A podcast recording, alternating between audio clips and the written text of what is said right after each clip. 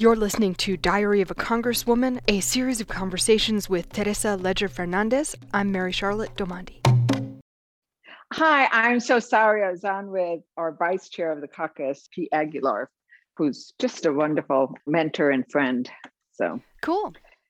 Yeah, when when you when somebody like that is, you know, you know, we need to talk about different issues, and you know, he is, as you can imagine, as being vice vice chair of the caucus, he's like being pulled in so many ways. So when he gives me a half an hour to walk me through and give me ideas, I take it. Anytime anybody starts a brand new job, it's very difficult. You always have to learn the ropes. And I am starting a brand new job as a congresswoman in an incredibly fast moving moment in our history.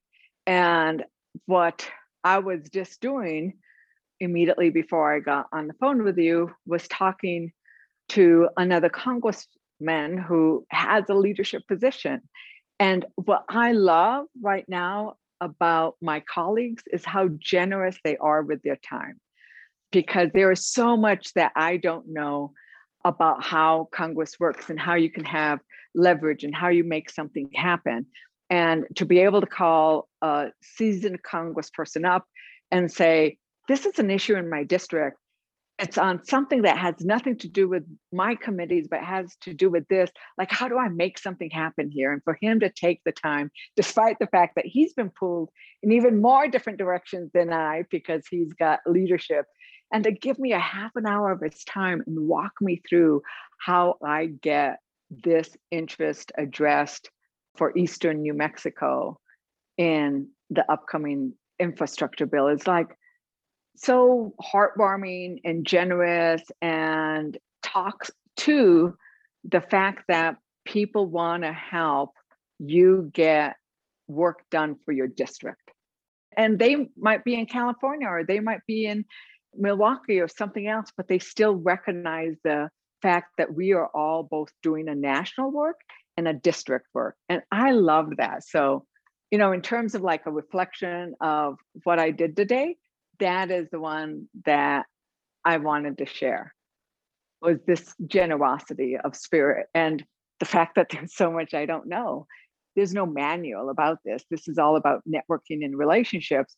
And these are the ways in which we build power and we build effectiveness is in these relationships with each other. Do you want to go a little bit into what you actually talked about and how he helped you to then turn around and help your district? We were talking about the fact that there is uh, a lot of needs in terms of infrastructure, but with regards to this one was very much in regards to highway infrastructure.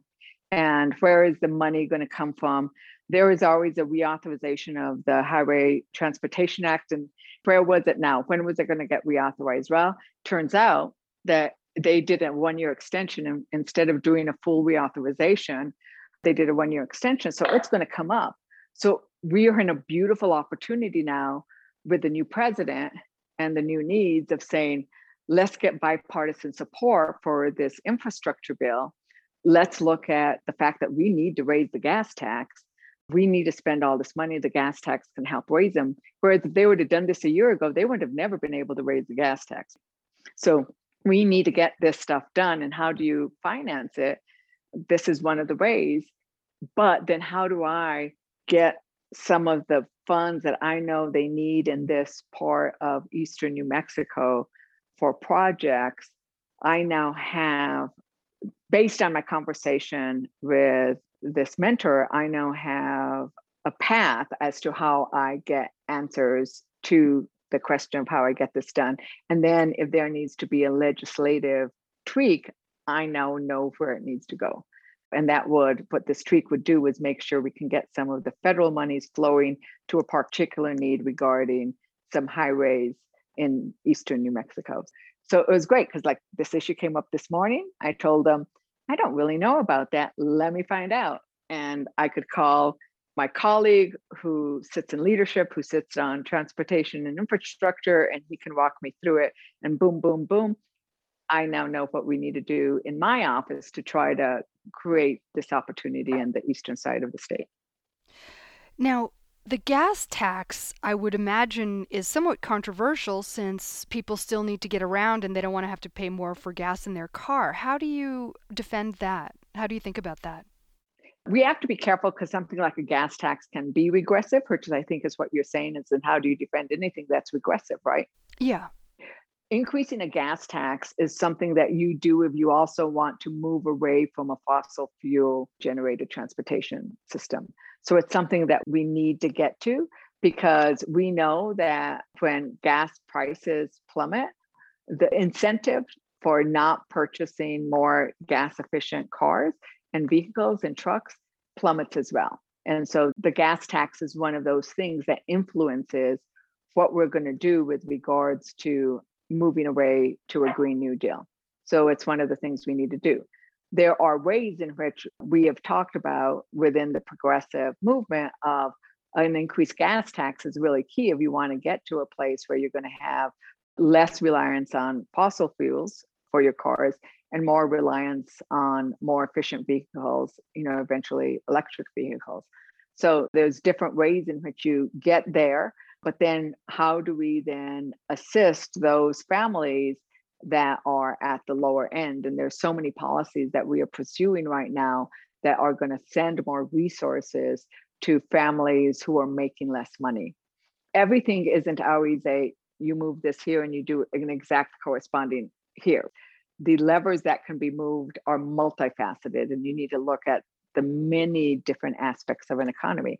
But if we never want to raise our gas tax, guess what? We're never going to move away from fossil fuels.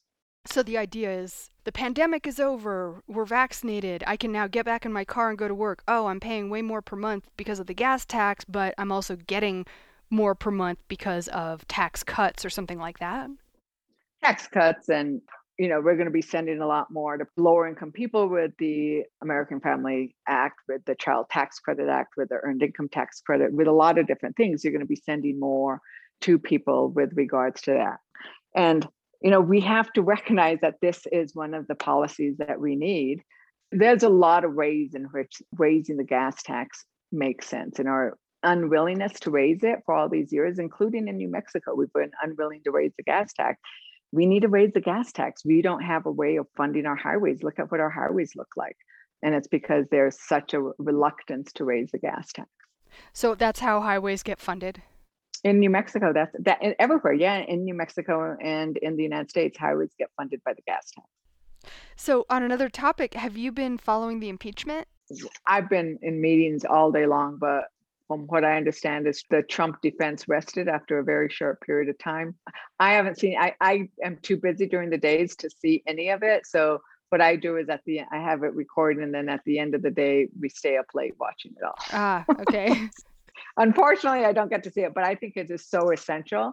Like last night's manager, uh, Representative Neguse, and lead manager Jamie Raskin were just incredible. I love it when we're constantly relearning what we already know, but doing it in a way that is fresh. And Jamie Raskin's recitation of the Constitution and of the philosophers and thinkers and let's face it, we don't call them activists, but they were activists. They were the activists of their day, you know, bringing that to bear about what we are and this idea that we were so imperfect, but we have been working to get it better. But what they gave us, uh, I was so amazed. It was so wonderful. Thanks for listening today. Please go to congressdiary.com for more info and other podcasts and to connect with us on social media. And if you have any questions or comments, including questions for the Congresswoman, please email me at diary at radiocafe.org.